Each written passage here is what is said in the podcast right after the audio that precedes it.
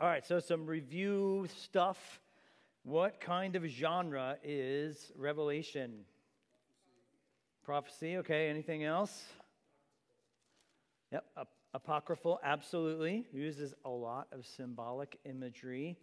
What about the letters to the churches? Is that epistle? Yeah, so we got a mixture of three kind of uh, genres there. Who wrote the book of Revelation?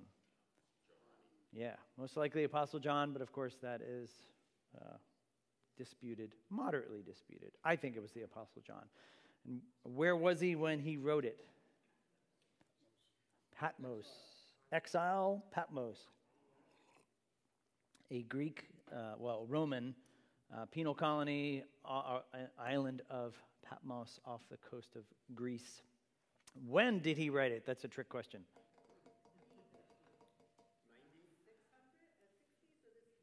That's right. Either the 90s or the 60s.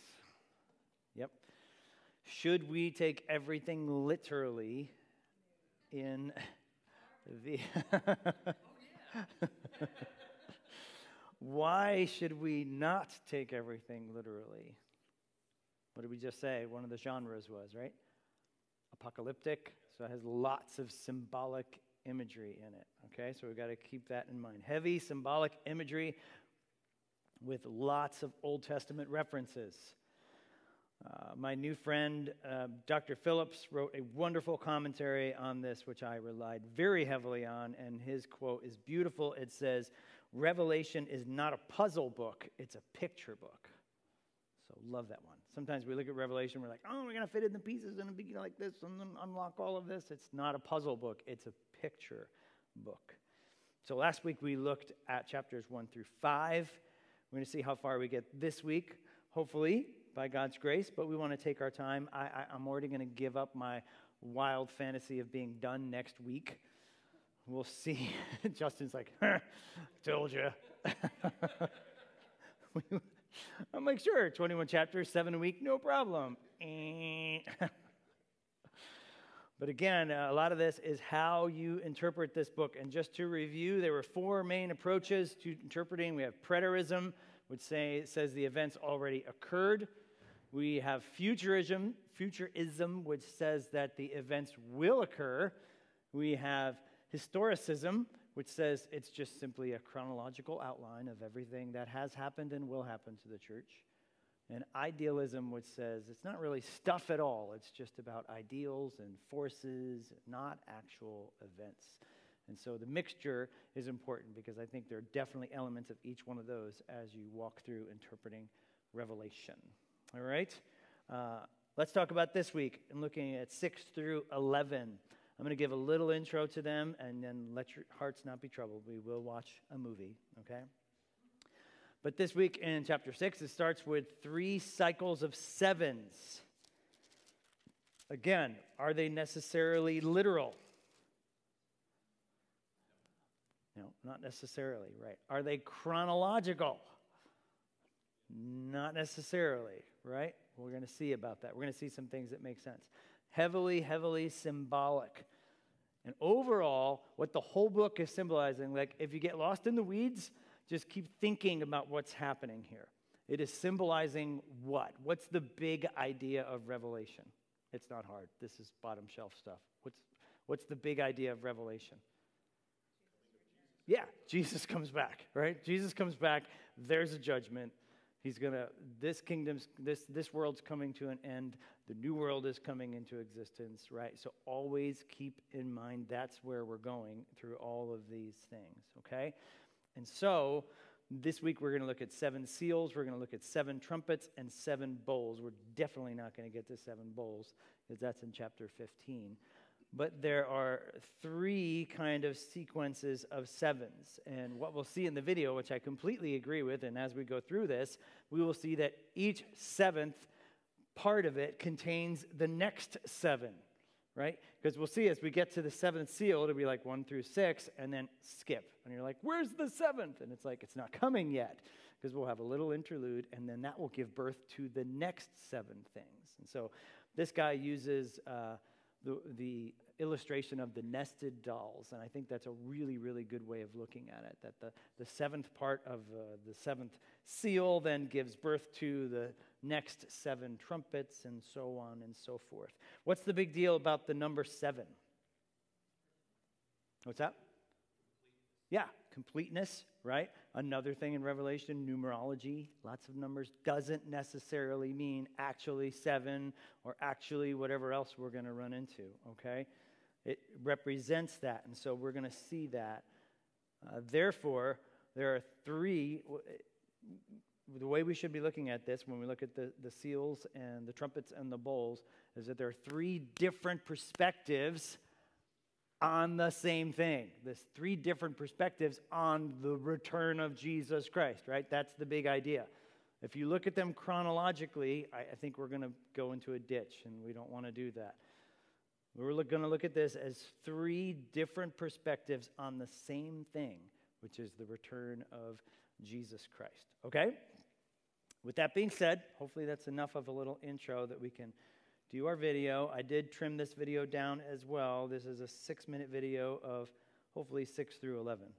And we will which brings us to the next section of the book right the three cycles of seven seven seals, seven trumpets, and seven bowls. And each cycle depicts God's kingdom and justice coming here on earth as in heaven. Now, some people think that the three sets of seven divine judgments represent a literal, linear sequence of events that either happened in the past, or could be happening now, or are yet to happen in the future when Jesus returns. But notice how John has woven all the sevens together. So the final seven bowls come out of the seventh trumpet and the the seventh seal. And the seven trumpets emerge from the seventh seal. They're like nesting dolls. Each seventh contains the next seven. Also, notice how each of the series of seven culminates in the final judgment, and they have matching conclusions. So it's more likely that John is using each set of seven to depict the same period of time between Jesus' resurrection and future return from three different perspectives. So the slain lamb begins to open the scroll's first four seals, and John sees four horsemen. It's an image from the book of Zechariah, chapter 1, and they symbolize times of war, conquest, famine, and death.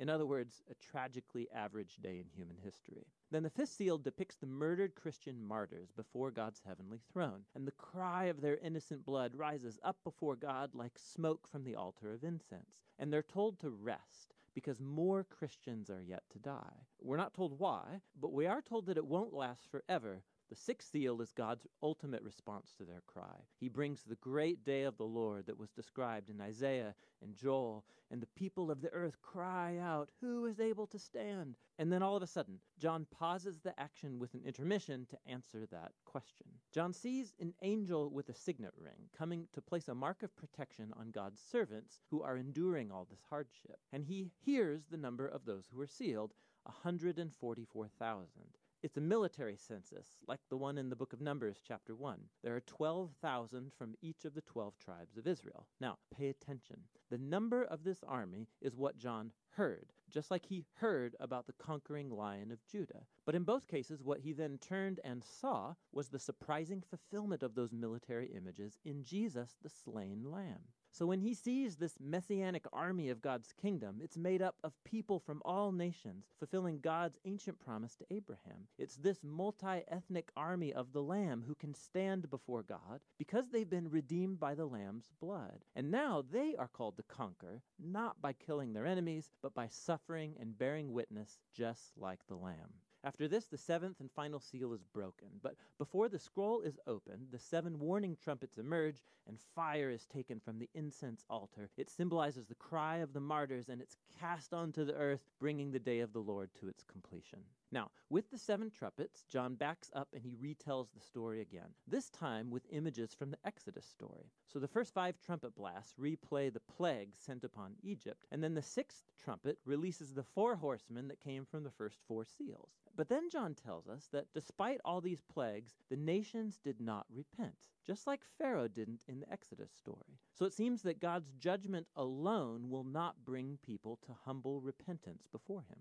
Then John pauses the action again with another intermission. An angel brings the unsealed scroll that was opened by the Lamb. And just like Ezekiel, John is told to eat the scroll and then proclaim its message to the nations. Finally, the Lamb scroll is open, and now we will discover how God's kingdom will come here on earth. The scroll's content is spelled out in two symbolic visions. First, John sees God's temple and the martyrs by the altar, and he's told to measure and set them apart. It's an image of protection taken from Zechariah chapter 2.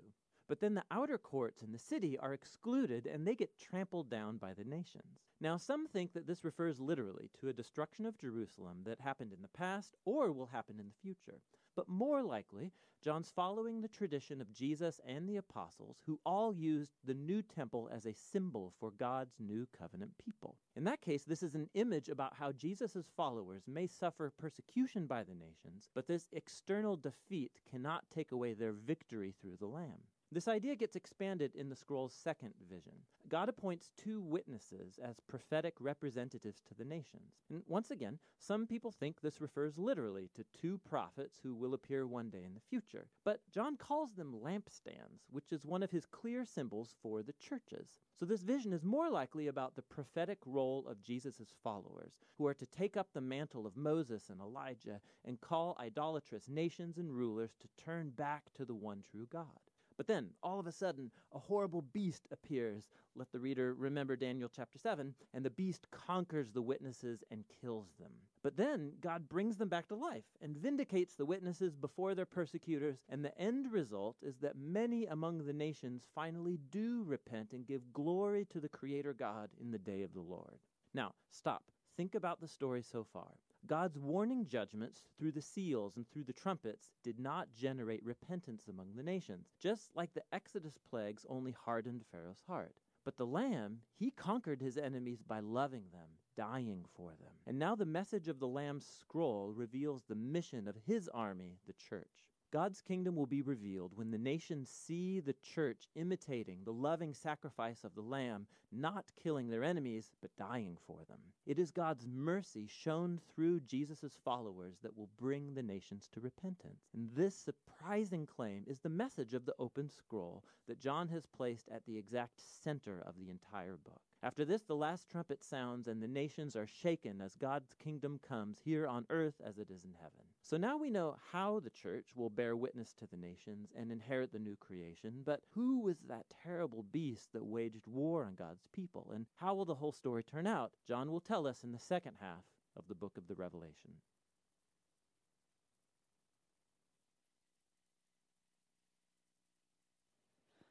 Okay. So let's pick that apart. Revelation, you're all like, what the heck did we just watch? Revelation chapter 6. Let's jump in. I'll read this for us. It's uh, 17 verses. Now I watched when the Lamb opened one of the seven seals, and I heard one of the four living creatures say with a voice like thunder, Come! And I looked, and behold, a white horse, and its rider had a bow, and a crown was given to him, and he came out conquering and to conquer. And when he opened the second seal, I heard a second living creature say, Come. And out came another horse, bright red. Its rider was permitted to take peace from the earth, so that the people should slay one another. And he was given a great sword.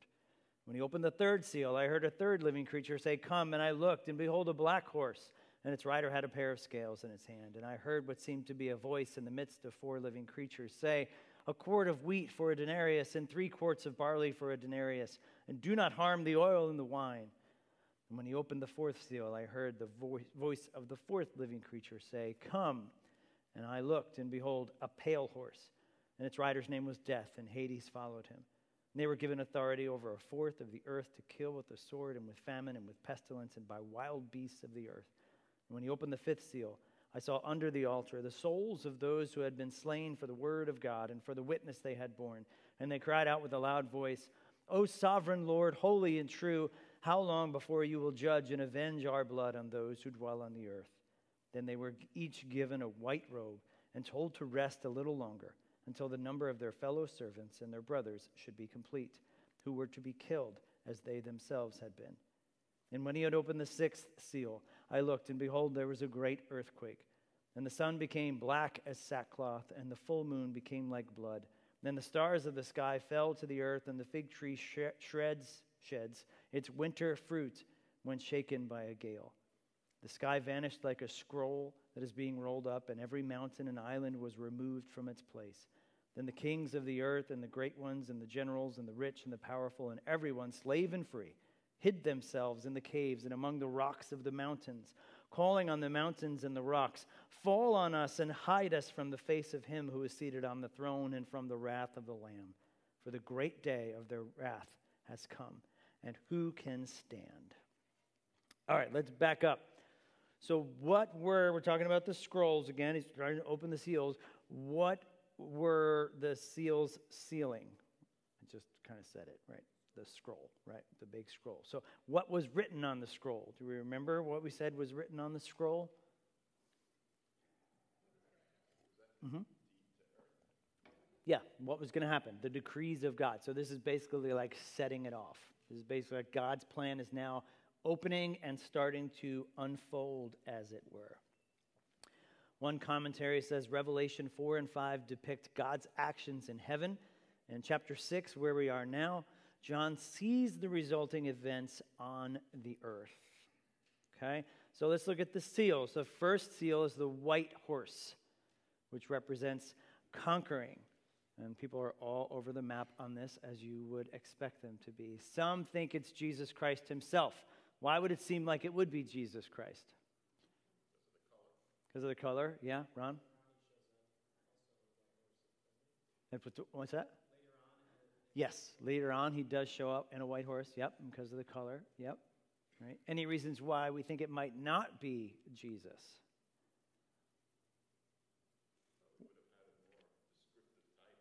A more descriptive title, probably, right? Where else was he just a moment ago? Like, we're trying not to be spatial and logical about this necessarily, but he was the one sitting on the throne, the Lamb, right, opening the scroll. So, probably not. Some people think it is the Antichrist or an Antichrist. Uh, come and behold, a white horse and a rider had a bow, and a crown was given to him, and he came out conquered. Yes, so it kind of goes alongside with where I lean that it's maybe just a military conquest, someone who is like a conquering king. It also would be weird to put Jesus in the front of all of these other things that are very negative that are coming up, right? So it would be consistent to be just representative of a conqueror in general. The second seal is a red horse, and quite, quite simply, he just gets to take peace from the earth. And so we see chaos reigning, we see people dying, we see him getting a sword. The third seal, we see a black horse.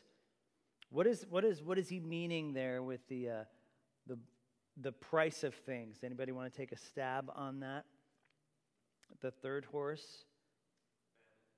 Famine, yep. What, what's, the, what's the deal with the prices? A quarter week for a denarius? Anybody know what a denarius?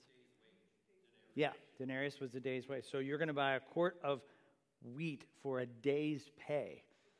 Seems pretty steep. Yeah, sounds like a gallon of gas, right? Two chicken. okay, we're not going to get into newspaper eschatology. Not going to happen. You're not going to suck me in but three quarts of barley for a denarius. Barley was the bottom of the barrel. Barley was like the poor man's staple. And so if you're still paying a, do- a day's pay for barley, that is some sort of inflation that's going on there. It's not catastrophic. They still have food, but it costs a lot of money. We're seeing some inflation happening there. Barely surviving, Barely surviving definitely. And then we see the fourth seal, which is a pale horse, or also in the Greek, it's a green horse kind of a mucus, yellowy, greeny horse, right? Gollum. What? Gollum? a Gollum looking horse? Could be. I'll go with that. Definitely. And what is this horse doing? What's the fourth horse? Death. So, yeah, kind of makes sense, right? Kind of looks like death, and he is death, and he is what? Gangrene. Gangrene? Definitely, right? He was given authority over the earth to kill the sword and famine and pestilence and wild beasts, anything that's going to kill people, right? It says 25% of the, the earth is going to die. How, anybody know how many people are on the earth right now, give or take? Yes, Mr. Google. Seven billion people. Oh, you didn't? Oh, I'm so impressed then. Seven. All right, so let's pause. We got the four horsemen, right? The famed four horsemen of the apocalypse. Let's pause for a minute. Where do we see such things in the Old Testament? Do we ever see horses running around in different colors in the Old Testament? Zechariah 6, we do, right? So again, we're starting to see things that are tying together. Prophecies of the end of the world, end times, we're starting to see it come to fruition. Where in the New Testament might we see such disasters as we're seeing now, or someone talking about such disasters that we might be seeing now? Yeah, Matthew 24. Matthew 24, Jesus talking about it. So we see these strands kind of coming together, hinted in the Old Testament with the different color horses, and we see Jesus talking about it in Matthew 24. One author writes Each of the first four seals represents conflict directed at Christians to test them and sift out false disciples. And we'll hit more of that later. But we, we, we see things that are happening that are terrifying to live through, but there are still believers that are here. Let's look at the fifth seal. Uh, I got to change my slide. Fifth seal. What do we have in the fifth seal? Who's there? Who's under the altar? The martyrs of God are under the altars. Right? Right on the slide, right? It's always that mix of getting discussion going and then giving you the answers and you looking at the slides. No, he, he can't really mean martyrs because it's right up there. No, I actually mean martyrs. Yep. They are told to rest until the number of elect is complete, until the number of martyrs is complete. So, this voice crying out from under the throne saying, How much longer? How much longer? When will we have justice? When will this end? When will you bring judgment on those who have killed us? And they're, they're told to rest a little while. Things are still in progress. There are actually still martyrs that are dying. And, and when their number is complete, then the end will come as well. Um, then we have the sixth seal, which is a great earthquake, a great day of the Lord. Anybody know? Did I write this down? Anybody know where we might see? I did, darn it. In Isaiah, Isaiah chapter 2. We also see it in Joel chapter 2. We also see it in a bunch of other places in the Old Testament, right? Coming together. This is the great day of the Lord, the great earthquake. This is also proof that this should not be interpreted chronologically because what's happening right here in this sixth sixth seal. What, what's going on with the earth? It's pretty much being wiped out right? Like mountains are going islands are going skies rolling up like a scroll stars are dropping out of the sky. There's, there's like nothing that's going to be left. And so if we're going to interpret revelation chronologically we got a problem because the earth is gone and then we're going to get to the next one. So it's more evidence why this is probably overlapping visions that just tell the return of Christ and the judgment from three different perspectives again. Okay, so it's, it's a preview of the end of the earth, right? Why do people hide themselves? They ask the mountains to fall on them and cover them.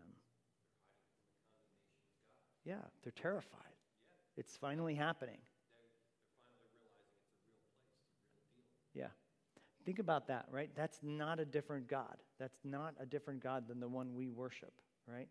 I know we think of Jesus as the guy with the feather back hair and the lamb and loving everybody and all that, but he's also the terrifying warrior that's going to return so terrifying that people are going to want mountains to fall on them to cover them from the wrath that is to come. Hide me from the terror of this, right? And what about the seventh seal? We don't see it. It's just like, wait a minute, where is it? It's not there, right? So now we have our first of our interludes, right? He presses pause, and we don't get the seventh seal yet, but he presses pause, and you're going to have to wait because this is a, a nested doll, and so stay tuned for that, right? Um, but if we, if we get some takeaways from even this, right? Who is in control of all of these events? Yeah, Sunday school answer, right? It's, it's God. When, when the four horsemen, especially, are being summoned, right? I heard this, the living creature each time say, Come. They're giving permission for this to happen. It's like, okay, it's your turn. White horse, let's go. You know, black horse, let's go. Red horse, it's time. So the Lamb, Jesus is in control of all of these events, right? And you even see language in here like he has given authority to do this. He's given a sword. He's doing this. So this is Jesus that is in control of all this. And how should that help us when we start to think about scary things like the end of the world? Right? Our, our sovereign king is in control. This is not something that's out of his control, even this. He is dictating the end of the world because he brought the world into creation, so he's going to see the world out into the next new world. So we have to remember that. Sometimes we can think of uh, trials and tribulations and the end of the world as something that's just like complete chaos and loss of all control. No, let's remind ourselves through the words that are here in Revelation that Jesus Christ the Lamb is ruling and reigning and regulating everything that's happening throughout the end of his creation. Okay? All right. Oh, I just lost my place there. All right, let's hit seven. Um, oh, I wanted to say a little bit more before we get there. So back up. what else? Uh, we've talked about several times, right? These are, we have to interpret a lot of this symbolically, not literally, right? When we hear language like skies rolling up like a scroll and stars falling from the, the is it necessarily going to go down exactly like that? We don't know, right? We know that the earth is going to be destroyed. We know that the, the new age is going to come in, the new kingdom is going to come in. But let's, let's back off a little bit from saying, oh, this exact thing has to happen, right? There's a lot of symbolism that's going on in here. Is this the beginning of the Great Tribulation? What we're seeing here? Is this like something that's going to happen in the future that then will be the beginning? I know it's a trick question. The beginning of the Great Tribulation. Could be, right? Goes back to my little slide before about how you're going to interpret Revelation, right? Exactly. If you're a raging preterist, you are saying that this already happens, right? Um,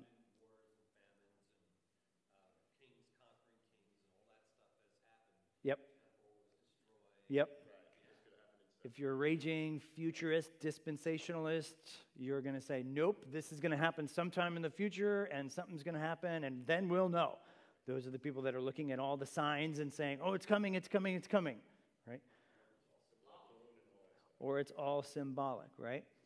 But what about what's going on right now and what has gone on from the time that Jesus walked out of the tomb? Right? What was going on with the persecution of Christians by Nero? Right? Burning them alive, impaling them on sticks, throwing them to the lions, right? What, what was going on in, in things in the world going on is fast forward to us with the Holocaust and things like that. What's going on when we have people getting their heads cut off by ISIS on the beach? And when people are getting executed in Afghanistan and people in North Korea are getting locked up for being Christians, right? Um, so, we in 2021 America are sheltered a lot of ways from the historical sufferings of the church for their faith. It continued on in the early church, the Middle Ages, and especially before the Reformation. Think about Bible translation. Think about how many people burned at the stake for daring to translate the Bible into the common language of, of English. Was that not was that not persecution? I like the way the video put it when he got to the four horsemen of the apocalypse. He says, or in other words, I was hoping somebody would laugh at that. In other words, a typical day in the world. Right? Like all those things were going on. We live such a crazy little comfortable life right now, like death and war and famine and everything else was commonplace back then. So to us, we're like, ah, I can't even imagine not getting my Starbucks or whatever, you know, the case may be. But back then, right? There was wars, there was rumors of wars constantly going on. One quote said, um, It would be difficult to tell a Christian in China, Iraq, or North Korea that the Great Tribulation has not yet started. I think that's dead on. I really do. So if you're going to ask me where I'm going to lean, I'm going to say the Great Tribulation started when Christ walked out of the tomb and ascended to heaven. and the church came under attack immediately. Um, we see this on a massive scale. One author wrote that one mistaken notion is that the signs refer exclusively to events that will occur immediately prior to Christ's return. On the timeline of history, they are understood to be a cluster of events that will take place in a short period right before the end. I think we've got to stay away from that too. That's, that's, a, that's a, a, a pitfall. Like, okay, well, these things aren't happening. Okay, well, that's kind of a narrow view. Because let's expand your view historically, and let's expand your view to what's going on right now with Christians all over the world. So I would definitely lean that this is ongoing history that was inaugurated when Christ walked out of that tomb, and it's going to intensify. And we're seeing that, of course. It's definitely going to intensify until his second coming. So I think we're walking with these, these four horsemen currently with us. All right? Questions, comments? Ronald.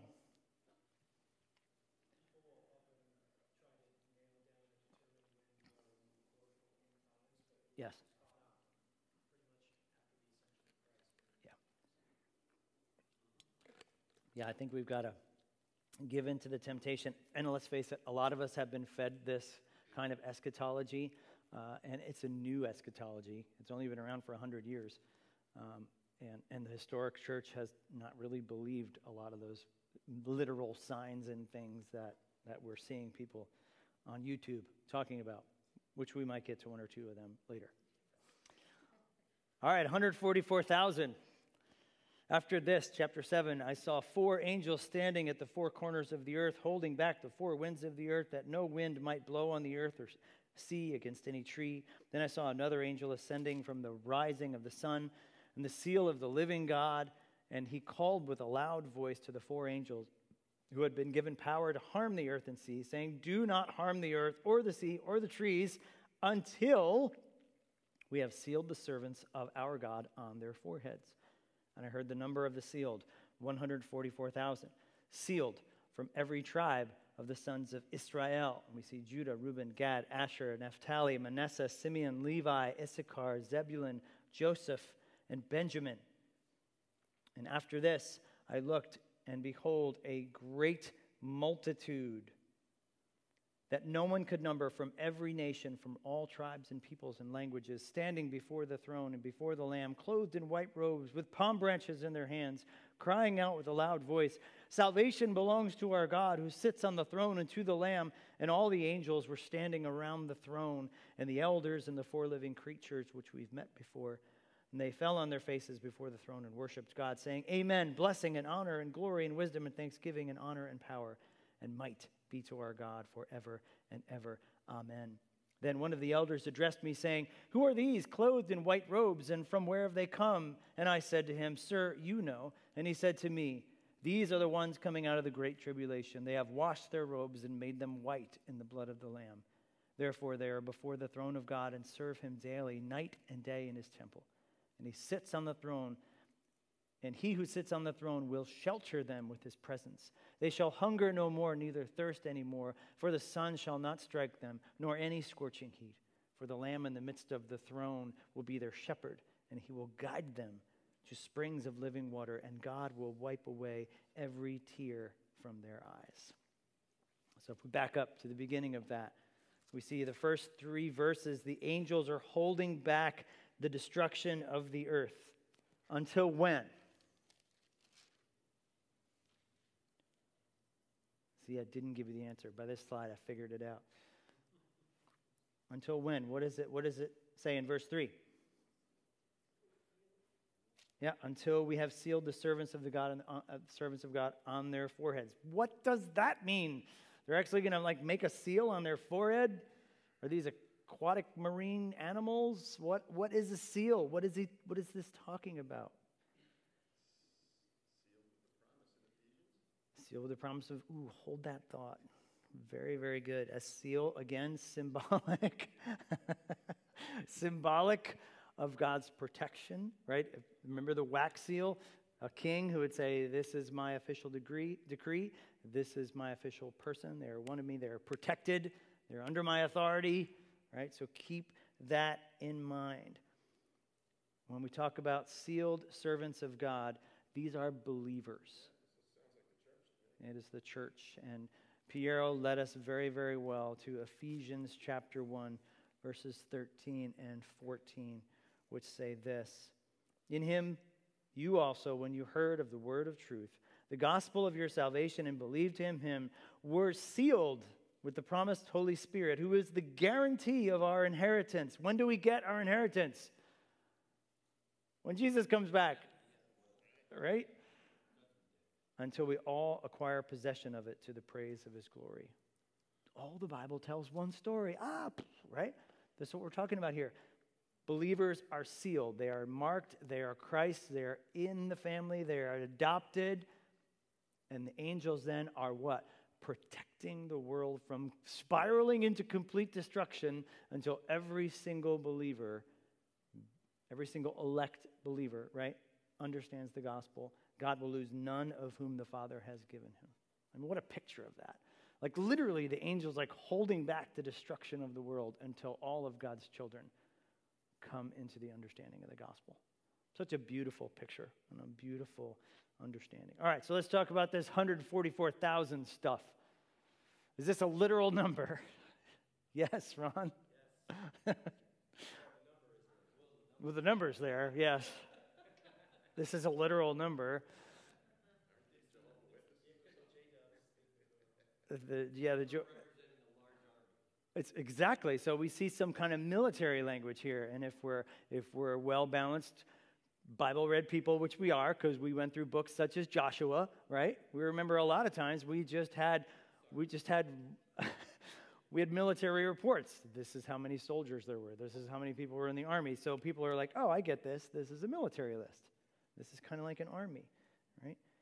Um, lots of people think this could be the exact number of elect Israel.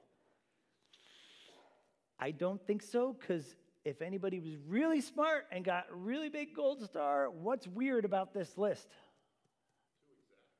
Too exact. Too exact. What's, what's weird about the what's weird about the names that are on this list? 12 tribes. Are they the 12 tribes? Was there a tribe of Levi that was allotted land? Come on, Joshua people, think back. No, was there a tribe of Joseph? There was no tribe of Joseph.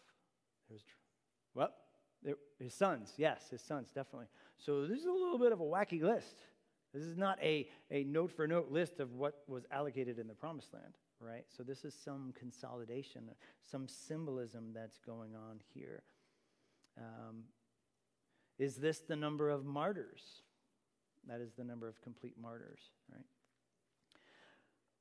What does, and this is where we're going to get into a head on collision that I'm going to have with a dispensational worldview. So I might as well just out myself right now, right? A dispensational worldview is going to say that there's Israel and there's the church, and never the twain shall meet, right? God has different paths for each one of those entities, right? Why do you think a guy like Pastor Mike would have a really big problem with that view based on the New Testament? what?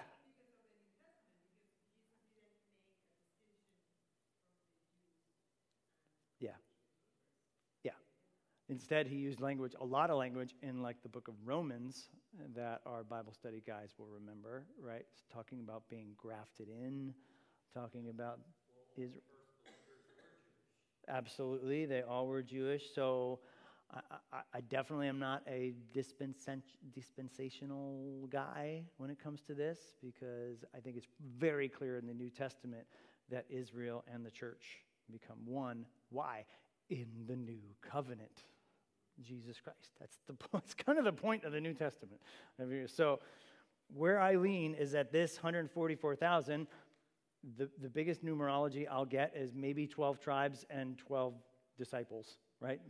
Marrying the two together, right? And that's going to be the church. You better get used to me saying that because that's going to be my answer for everything. What does this represent? The church. so I think this 144,000 is a symbolic number that's representing the church. Until God's elect, they're all converted, until they understand the gospel, until they're all safely home he's going to hold back the end of the world until that happens, right? And so, uh, again, I look forward to being corrected in glory if that is not correct, but that's what seems to square most with, with New Testament theology. So that's where I would contradict a dispensational, right? Um, in 714, heads up, uh, they are washed in the blood of the Lamb. They have white robes. They're made white in the blood of the Lamb. What is that a picture of?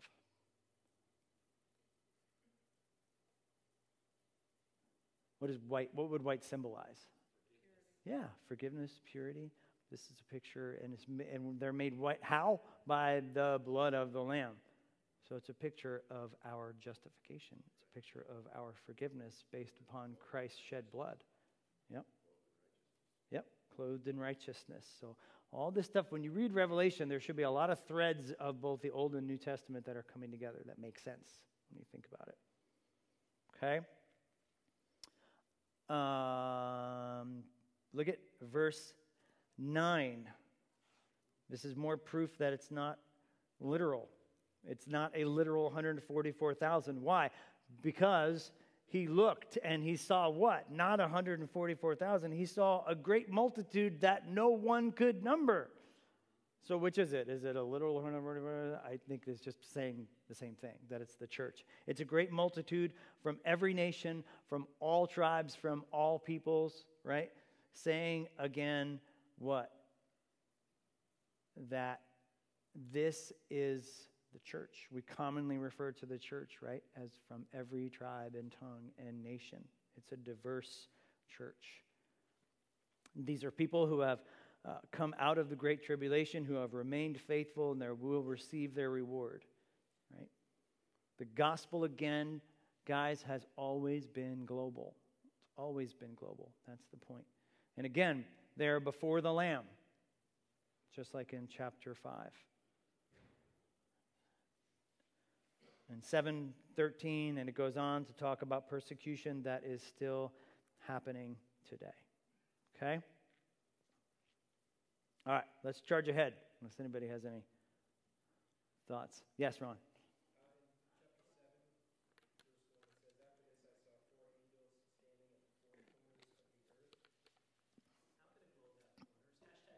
Oh my gosh. I have no further questions.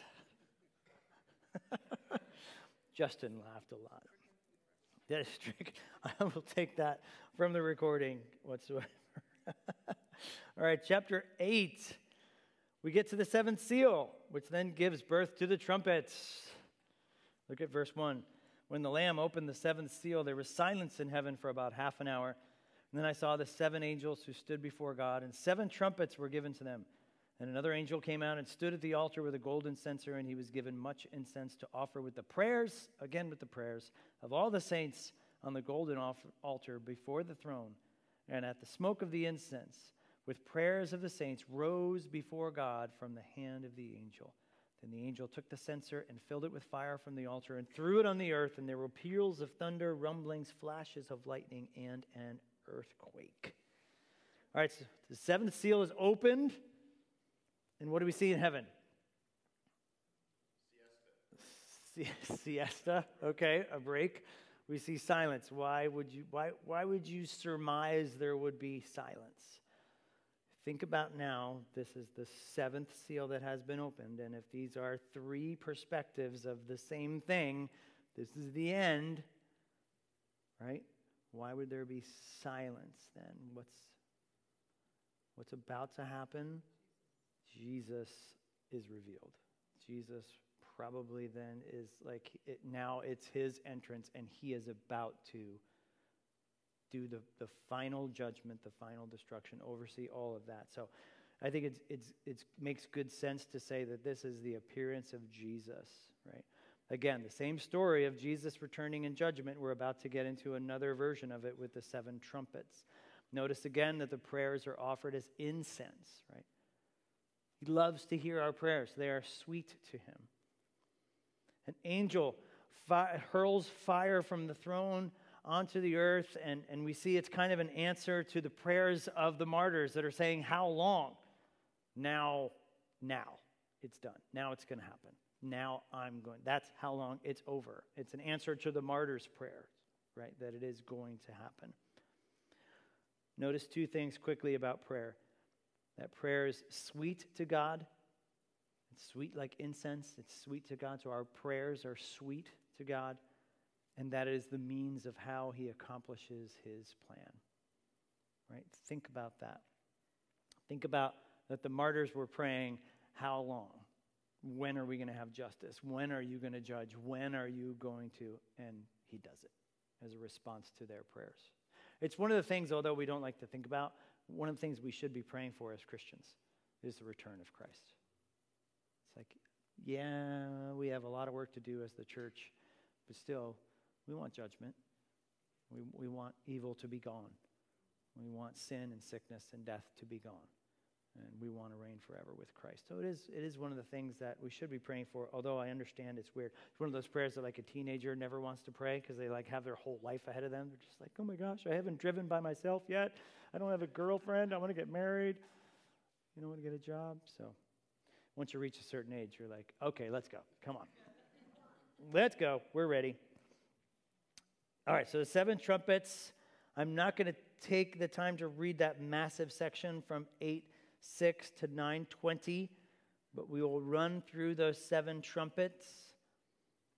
In the first trumpet, there is a third of the earth that is burned up. In the second trumpet, there's a third of the sea that dies. In the third trumpet, there's a third of the rivers and the springs that are destroyed. And in the fourth trumpet, a third of the sun and moon are destroyed. Okay, so pause. Right? Where do we see such things happening in the Old Testament? Another really good question to ask yourself when you're rolling through Revelation. When you see something you don't understand, ask, where is this in the Old Testament? Yeah, because plagues of Egypt. We're seeing things like, uh, right, water becoming blood, right? All of that stuff. It reminds us of the Exodus of Egypt. Why did God do the plagues on Egypt? Deliverance. Deliverance right? Yeah, which he knew he wasn't going to do. So therefore, he was going to. Yep. Yeah, the flip side of deliverance has to be judgment, right? We, we talked about a major biblical theme is that there's really no salvation without judgment, right? And we see that even on the cross of Jesus Christ. He was judged in our place, therefore we're saved, right? Israel was saved because God judged Egypt. Right? So we see that as kind of a theme throughout all of the Bible. And so we see this happening. So if we pause, right, we see all those things. Hail, of course, right? One author notes that these plagues, again, show God's judgment in the form of upheaval, upheavals in nature in order to judge his enemies. What does God use to judge his enemies? His own creation, right? Isn't that wild to think about? He doesn't have to invent anything. He uses his own creation. And think about the delicate balance of how God holds the creation in its, in its, you know, sometimes we have hurricanes and tornadoes and all that stuff, and something happens and we're like, oh, it's a tragedy. It's like, okay, but how many of those things are, is God holding back in his common grace, right? And then we see this when it's time to judge the world, he just removes his hand, right? And, and, and we see these terrible things. What else is the same with these four trumpets? It's a fraction. Yes. 33 and a third. Is that less than 100%? Yeah, so we don't see complete destruction. oh.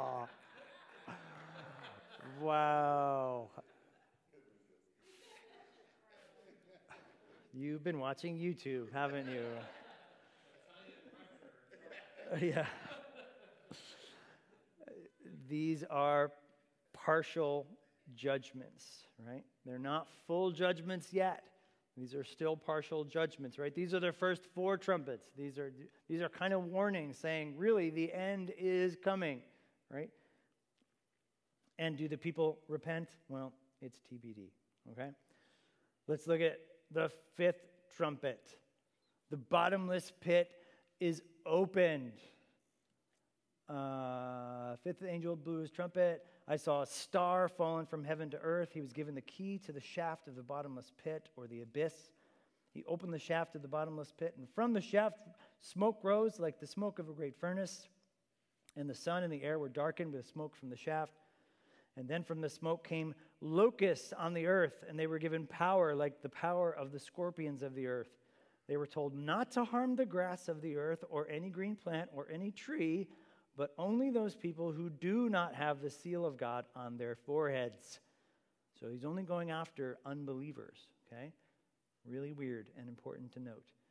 They were allowed to torment them for five months, but not kill them. And their torment was like the torment of a scorpion when it stings someone. Anybody ever been stung by a scorpion? No, me neither. Okay, cool.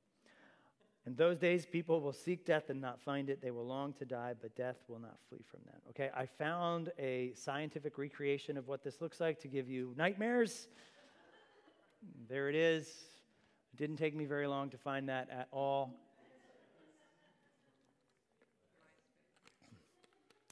It's just whatever came up in Google. Does it look like an Apache helicopter? or not. We see this is legit, right? Somebody has gone and drawn an Apache helicopter and said, yep, that's a scorpion's tail. It's got a breastplate of iron. Look, it's got teeth on it. It's got the wings that sound like chariots. It's got a crown of gold, right? These are what people think about. These are people who need jobs or something like that. This is not an Apache helicopter. Okay, sorry. This is uh, constantly misinterpreted. To cite one example, this is from another commentary. Best selling author Hal Lindsey in the Apocalypse Code informs us that the fifth trumpet describes attack helicopters that will be deployed in our time by the Chinese army. He arrives at this conclusion by taking the details of John's vision and seeking correspondence with some feature of our current world, even though this meaning could have absolutely no significance to John's original readers and does not obviously fulfill the stated intention of the text. These cannot be Apache helicopters, okay? I just want to make sure that everybody's clear on that, right? They're also told not to harm the grass. How, how is an Apache helicopter going to like bomb people and not hurt the grass or selectively know if people are Christians or not Christians if they have the seal, unless they had an infrared seal detector or something like that, right? Yeah. But let's talk about what is this the next slide? Uh, what what comes out of a pit? What what comes out of the abyss? Anybody have any memories of other verses in Scripture or any other interactions of of what happens? What comes out of an an abyss or the abyss? Let's use the definite article. Do you say werewolves? Oh, demons? I think you're right because uh, Jesus. Remember, we went through the uh, the um, the scene with the demoniacs, and he they the legion of demons, and they wanted to go into the pigs. Why? Because they didn't want to go where? Into the abyss. And so, if you, if you look at a couple references in the Bible, like that one, for example, you'll see that most of the time, an abyss is going to be where demons and evil spirits come from. So, again, these are not literal, crazy looking locusts. These probably represent evil spirits, evil powers that are coming against the church, that are coming against believers. But also, in this case, they're so crazy that they're actually coming against their own selves in this. So the world is starting to kind of come apart at its seams in this, and that's as a result of evil in that, right? The sixth trumpet We've got four angels. They kill again a third of mankind. Um, again, themes of God's judgment. These are now angels. These aren't demons. These aren't horse riders or anything else like that. These are now angels that are then starting to exact God's judgment on the earth. So you could see this kind of progression, even though it can't really be strictly chronological, things are intensifying. Where it was evil forces that were doing this before, now we get to just kind of, okay, the one before the last complete number seven, Now we see God. We see angels, God's messengers, actually doing the judgment of God, starting that to happen. So we're getting very, much more intense as we are doing that. Okay? Questions, comments, thoughts? I got four minutes to do two chapters. Frank laughs. I laugh too. All right. Let's see. Let's see what we can do. Woo-hoo! Chapter 10. The angel and the little scroll, right? What happened? We got to number six again. Where's the seventh trumpet? Eh, you got to wait. Nested doll. Stay tuned. Right? So again, we have an interlude here and talking about a little scroll. Verse 10 or verse 1, I saw another mighty angel coming down from heaven wrapped in a cloud with a rainbow over his head. How ironic. And his face was like that of the sun, and his legs like pillars of fire, and he had a little scroll open in his hand, and he set his right foot on the sea and his left foot on the land, and he called out with a loud voice like a lion saying when he called out, seven thunders sounded. When the seven thunders had sounded, I was about to write, but I heard a voice from heaven saying, Seal up what the seven thunders have said and do not write it down.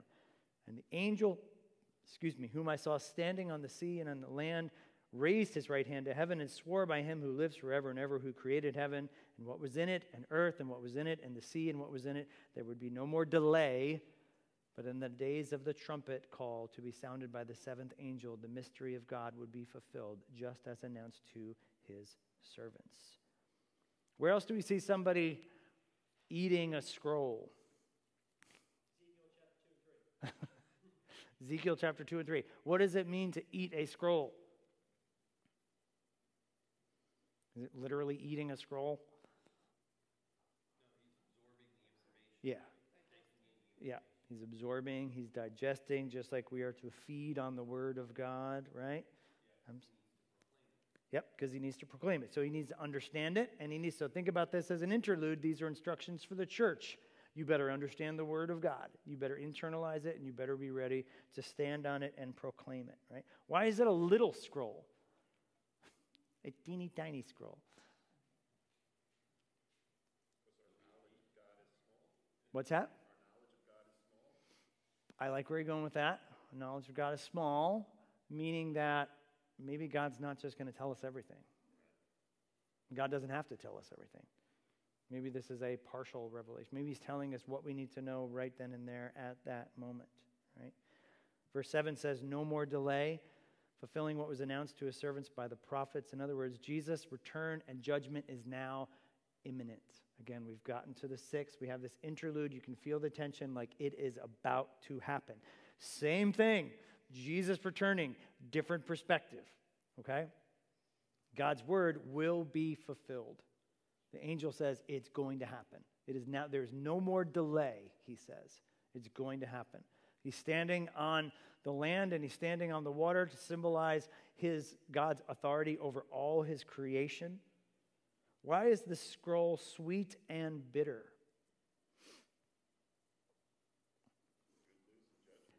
Yeah, there's good. Who loves everything they read in the Bible? Especially when it says the stuff that's really hard to do, right? Sometimes it's a tough pill to swallow. Sometimes you feel that conviction. Sometimes you feel like, ah. And then sometimes you read the Bible about God's love and His grace and His forgiveness, and that's sweet. Yes, give me all of that. But when you tell me how I'm supposed to live my life, ouch, that's a little hard. That's a little hard to swallow. So it's going to be sweet and bitter. Let's jump to chapter 11 really quickly. Two witnesses. First, he tells them to measure the temple. He says, I was given a measuring rod like a staff, and I was told, Rise and measure the temple of God and the altar and those who worship there. But do not measure the court outside the temple. Leave that out, for it's given over to the nations, and they will trample the holy city for 42 months. And I will grant my authority to my two witnesses and they will prophesy for 1,260 days clothed in sackcloth. Remember? Symbolism. Remember? Maybe not literal, maybe not chronological. So, is this a literal temple? Complete trick question.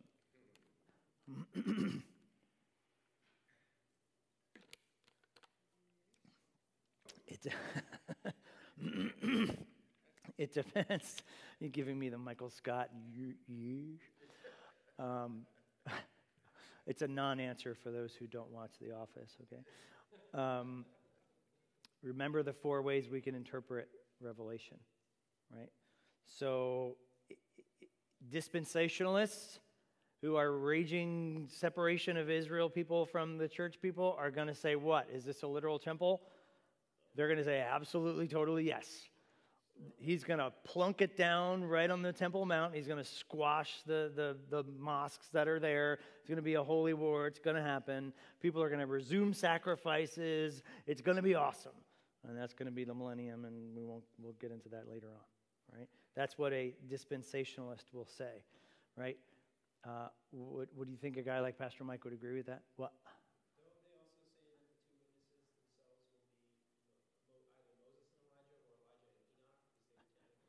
Yeah. Yeah. They, they, got, they got all kinds of. Basically, uh, if you're going to be a dispensationalist, you're always going to lean a lot more literal than probably what Revelation is saying, right? I definitely do not agree that there's going to be a literal physical temple that's going to be plunked down onto the Temple Mount. Why? For the same reasons we said before. The New Testament. Like, why would we need to resume sacrifices? Jesus came, it's done. Why would, why would we don't need the temple anymore? Why? Because we are the temple of the Holy Spirit. We don't need that. Not to mention, judgment fell on the temple in Israel in 70 AD for a reason. Jesus is saying, that's it, you're done, right? Preterism would, of course, say this already happened in the 70s. I'm not going to lean there either. Um, again, I'm going to lean to a symbolic spiritual temple, which is going to fit with the New Testament, the New Covenant. Um, the one question you might be wondering is why measure it then? Because understanding, uh, I'll quote Phillips again, understanding this vision symbolically, we realize that John is told to measure the temple to show God's commitment to preserve the church throughout the tribulations of the age. So it's, yeah, God knows the boundaries of his church. God knows who's in the church, who's not in the church. God knows when the church is going to exist and cease to exist. God knows all those things. And so, yeah, I think we're going to have to go with a, a symbolic measuring of the temple here which, if you're a raging dispensationalist, you want to throw something at me right now. But I'll just say I look forward to being corrected in glory if that is not the case. But doesn't seem to square with the rest of the New Testament to me. Let's talk about two witnesses and then go home. Okay. Two witnesses. Did you guys expect any less coming to Revelation? It's like my head hurts. Are the two witnesses literal? Could be, could not be. What does John call them? What does he refer to them as? Verse 4 These are the two olive trees and the two lampstands. What else has he called a lampstand? The church. So, again, my standard answer is going to be I think it's the church. I think it's the church because I think he calls it a lampstand. And I think we've already seen that. The church will be proclaiming the word through tribulation. They will be persecuted, right, by the beast, which we'll talk about more at a later date. But they can't be killed. The church cannot be killed. No matter how much persecution it gets, it cannot be killed. Oh, yeah. It's a good one. Gentiles are the ones grafted into the olive tree. Very nice. I like that. Plus, 11.8 says it anyway. Um, and their dead bodies will lie in the street of the great city that symbolically is called Sodom and Egypt. So, if you're going to hold to a dispensational worldview on this, you're going to have to do a lot of picking and choosing of this is symbolic, this is literal, this is not, this is that. Ron.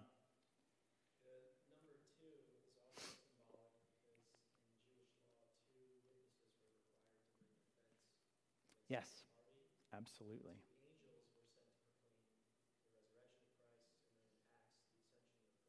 Yep. Yeah, absolutely. Two witnesses verify what's about to happen, they verify the truth. Absolutely. Yep. Definitely. And then our last part, we get into the seventh trumpet. Final trumpet. It depicts what's going on in heaven, right?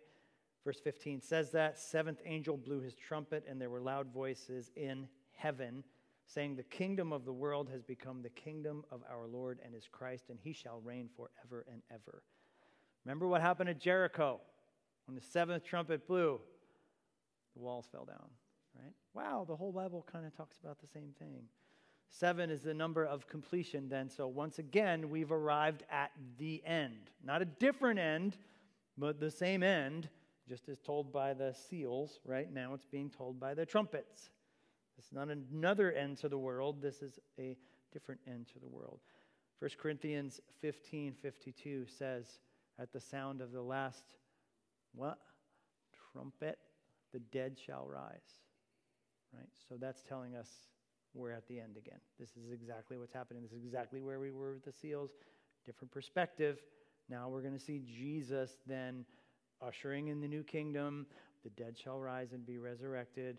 Evil will be banished forever. This is going to be the beginning of the new age. It is the glorious return of Christ at last, and God's kingdom is now unveiled. It's here. He says it again. So, yeah. Any other questions, comments? It's so much fun. Yeah. Question for the group, okay? Where is the rapture? We will get there. We will get there. I will say that is definitely one of the new doctrines of the church that's only been around for 100 years or so. So i will tip my hand and say it's not there. I don't, I, I don't see a secret rapture in Scripture. So, and I, yeah, he kind of threw it out there, right? I know. I read the Left Behind books too. I know. I know. I know. I saw. right? Left Behind books also definitely had two literal witnesses, which was kind of freaky. They were shooting fire from their mouths and stuff. It was kind of awesome. So, but yes, we'll definitely talk about raptures and millenniums and all kinds of stuff as we go on. So, cool stuff, guys. I hope this encourages you because it just kind of ties together so much of what we see in Scripture all together. Sorry, I'm going super fast, but you can always watch the video again. All right, let me pray for us. Father, thank you for your word, even though we just took a chunk of it tonight. Um, I pray that it's edifying to us. I pray that we see you as you are supreme, sovereign, uh, the one in control of all things, the one who's created the earth, and the one that will see this earth out and usher in the new kingdom. Lord, help us to trust you more. Help us to take these things that we've seen, especially the parts about praying uh, as the means of you accomplishing these things, but also about, Lord, knowing your word, digesting your word, standing on your word, proclaiming your word, and most of all, trusting you, for you are the one that is in control of all things even until the very end. We pray it in the mighty name of Jesus. Amen.